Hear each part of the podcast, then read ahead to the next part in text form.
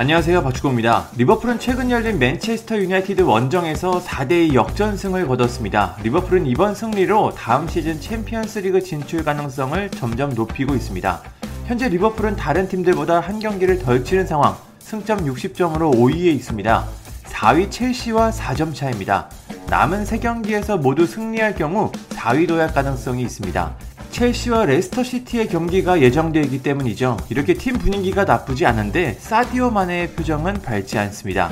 최근 맨유전에서 교체로 들어간 마네가 경기 후 위르겐 클롭 감독의 악수를 대놓고 무시했습니다. 클롭 감독은 경기가 끝나자 경기장 안으로 들어가 리버풀, 맨유 선수들과 악수를 했습니다. 그리고 마네에게도 악수를 요청했는데 마네는 손에 들고 있던 물건을 바닥에 던지고 고개를 저으면서 클롭 감독을 외면했습니다. 당황한 클롭 감독은 손이 그대로 멈춘 채 마네를 주시한 후 다른 방향으로 이동했습니다. 이 장면은 경기장 카메라에 그대로 노출돼 모든 사람들에게 전달됐습니다. 그러자 팬들과 전문가들은 마네의 행동을 비판했습니다.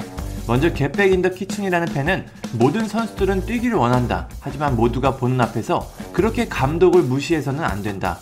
라커룸을 위해 그런 일은 하지 말라고 일침을 가했습니다.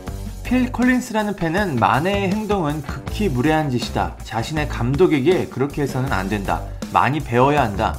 펩 가르디올라 감독에게 그렇게 했다면 적어도 3개월 동안은 벤치만 있었을 것이라고 전했습니다. 브루색이라는 팬은 마네를 제발 보내라. 그는 대체 가능하다. 난 마네가 왜 행복하지 않는지 모르겠다. 왜냐면 경기에 이겼고 축구는 팀으로 뛰는 스포츠이기 때문이다. 그는 팀 동료들이 득점한 것에 대해 기뻐해야 한다. 우린 카메라가 있든 없든 그런 행동을 싫어한다고 말했습니다. 전문가들의 의견도 비슷합니다. 먼저 리버풀 레전드 마이클 오웬은 큰 문제가 있다고 해도 사람들 앞에서 그렇게 대놓고 감독을 무시하면 안 된다. 불만이 있는 경우 다음날 감독을 찾아가 노크를 하고 말해야 한다. 만에는 클럽 감독에 대한 존중이 부족하다. 그런 행동은 동료들에게도 나쁜 영향을 끼칠 수 있다고 비판했습니다. 맨유의 전설 폴 스콜스도 비슷한 의견입니다. 그는 선수로서 실망스럽겠지만 떼쓰는 어린아이 같은 행동이었다. 마네는 클로 감독에 대한 존중이 전혀 없었다. 마네는 선발에서 제외됐는데 최고의 선수들에게는 있을 수 있는 일이다. 카메라 앞에서 그런 행동을 하는 건 감독을 난처하게 만드는 것이다. 이건 완전히 잘못된 행동이라고 평가했습니다.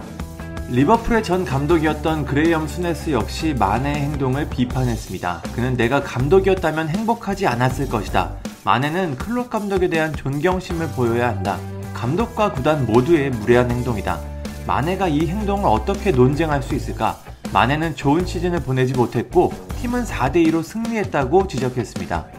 경기 후 클롭 감독은 인터뷰를 통해 사태를 크게 만들지 않으려 노력했습니다.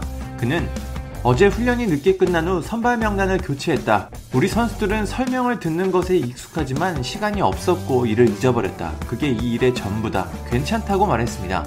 마네가 선발 명단에서 빠진 것에 대해 크게 화가 난 것 같습니다. 이번 시즌 활약도 좋지 않아 선발로 나가 자신의 능력을 보여주려 했지만 기회가 줄어든 것에 대해 불만을 가진 것으로 보입니다. 마네는 이번 시즌 리그에서 9골 5도움을 기록했습니다. 아무리 그래도 감독을 대놓고 무시하는 건 결코 보기 좋은 장면이 아닙니다. 다음에는 마네가 클롭 감독을 더 존중했으면 좋겠습니다. 감사합니다. 구독과 좋아요는 저에게 큰 힘이 됩니다. 감사합니다.